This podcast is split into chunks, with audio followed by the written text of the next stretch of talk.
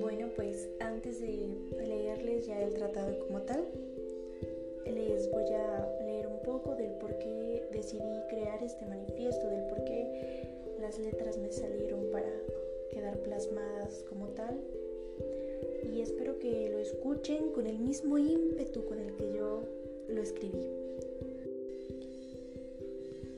Al inicio de este proyecto muchos me sugerían y me preguntaban por qué no me dedicaba únicamente a la escritura. ¿Por qué tenía que hacer una obra plástica a partir de los poemas, entre otras cosas? Y como en cualquier inicio, todo para mí era invisible, pero estoy aprendiendo a ver. Y en este punto puedo decirles que la obra debe de ser hecha físicamente porque es la última resistencia del arte y la vida contra la virtualidad lo que me lleva a pensar. Han pasado ya 100 años del urinario de Duchamp y hasta hoy en día la escritura y las artes visuales siguen su camino por separado. Han pasado ya tantos manifiestos y a pesar de ello nunca se ha visto la unión como tal de ambas áreas del conocimiento. Las artes siguen utilizando de plataforma la escritura y la ven más como una ayuda y no como un soporte. Hasta la fecha no hay corriente, tratado teoría que una a las áreas en una sola.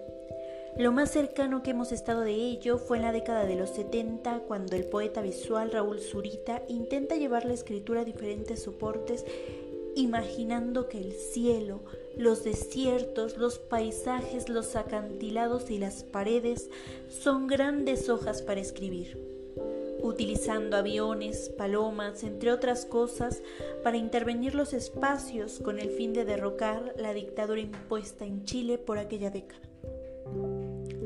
A su vez, a finales de la misma, Sophie Cole expone por primera vez la pieza Los Durmientes, y a partir de ahí toma la escritura como complemento para cada una de sus obras. Aún así, ambos artistas quedan lejos de poder generar una unión del arte, siguiendo aún las fronteras de estas sin tomar en cuenta que el arte y la poesía sobran frente a la vida. Pero, ¿qué pasaría si dejamos de verlas como áreas separadas y las viéramos como una sola? La complementación sería lo relevante. Claramente sin dejar al lado las técnicas, sin dejar al lado la obra plástica, dando el mismo grado de importancia a los vocablos y al material. ¿Qué pasaría si vislumbramos en la unión de estas todo aquello que nunca vamos a poder decir? Pues las palabras nunca se van a poder tocar a pesar de que siempre van a marcar nuestras vidas y el artista cargará siempre con un punto muerto que espera por convertirse en objeto artístico. Este es el comienzo del todo y es en el todo donde avanzo, sin pasado, sin futuro, me aposento en cada obra sin que ésta se entere, me amoldo a cada objeto hasta acabar siendo un cuerpo de múltiples materiales y es gracias a esto que le tengo afecto a cada una de mis obras. Cuando más sincera quiero ser, más velozmente tengo que dejar la iniciativa de las palabras para que se transformen en objetos, pues no puedo impedirles que existan. Hablo de la vida tanto como hablo de la muerte, ya que si hablamos de la vida, inevitablemente tenemos que hablar de la muerte. En cada pieza hay un poco de cada una porque vivo en mí misma junto a la vida y la muerte. Vivo en dos habitaciones contiguas separadas por una puerta y paso de la presencia a la ausencia, abriendo cada una, en cada una de las obras, las fronteras de la vida y la muerte. Pues el poema es la primera respuesta de la muerte al nacer para morir y a su vez la muerte de lo que amo desnuda la retórica de cada pieza. Hago una travesía por lo duro y la alegría de la vida, ya que la única obra de arte que merece ser abrazada es la vida misma. No me disgusta que una obra cuyo rastro había perdido tenga repercusiones en el espacio vacante que llega hasta el lugar en el que voy a penetrar. Menos segura de mí misma que de las técnicas cuyo atractivo experimento. Produzco y de inmediato me convierto en las palabras y los objetos que se me escapan, gracias a lo cual soy empeñada en reconstruir la efímera imagen de mí misma, la insatisfecha, la difunta, el océano y sus olas. Por eso he soñado con una obra que no encaje en ninguna categoría, que en lugar de pertenecer a un género los contuviese a todos, una obra difícil de definir y que habría de definirse justamente por la carencia de definición. Una obra que no respondiese a ningún nombre y que los admitiese a todos, una obra de ningún bando, de ninguna orilla, una obra que fuese el punto de reunión de todas las áreas del arte, el lugar más allá del lugar, deseo colmado de un deseo insensato. Por último, que se entregase por fragmentos cada uno de los cuales fuese el inicio del objeto de una inagotable búsqueda. Es pues un artista el que habla y dice. La obra debe ser hecha físicamente porque es la resistencia del arte y de la vida contra la virtualidad. Este manifiesto se presenta como una reflexión sobre sí mismo y sobre los manifiestos precedentes a este. No se reconocen diferencias entre las distintas áreas de las artes. No existen fronteras. Se sale de las palabras y el arte formal. se le da voz a lo sublime de los objetos artísticos.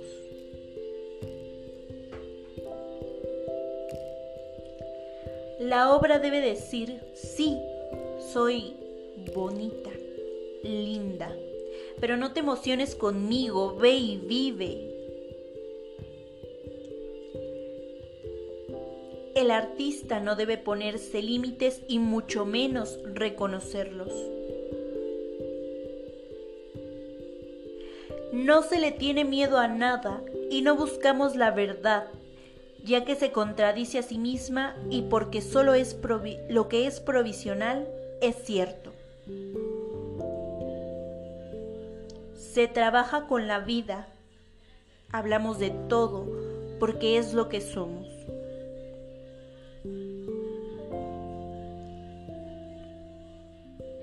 Desde cada obra se intenta corregir la experiencia de vida. Los poemas son como narrar una vida y las piezas son el vestigio de esta vida.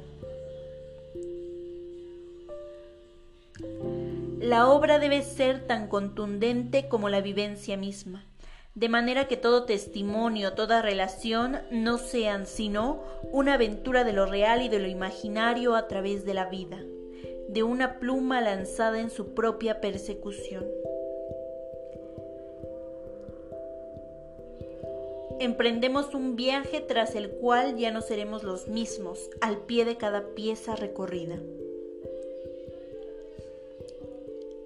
El lugar del artista está entre cada obra acabada y la obra por comenzar.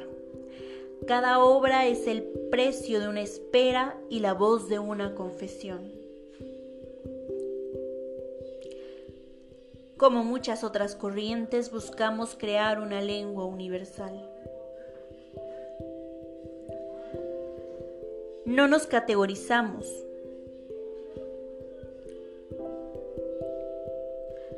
Somos un trazo blanco en una página blanca ya no tememos a los obstáculos.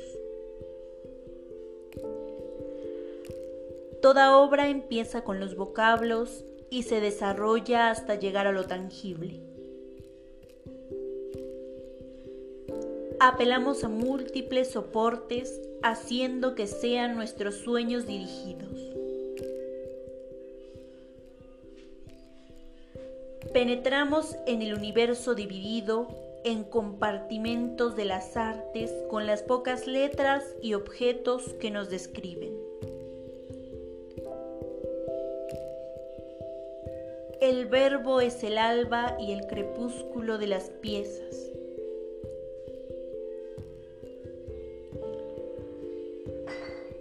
En cuanto nuestra mirada se posa en un objeto, en un paisaje, en cuanto la emoción provocada nos aterriza, las cosas cambian. Les damos la vida que a gritos nos pedían. Y, finalmente, el escritor que se impone como novelista o autor de cuentos, así como el artista que se encasilla como pintor, grabador, escultor o performancero, no sirve para el movimiento, pues no se preocupa por él en ningún momento e incluso le parecerá una nadería sin la menor importancia.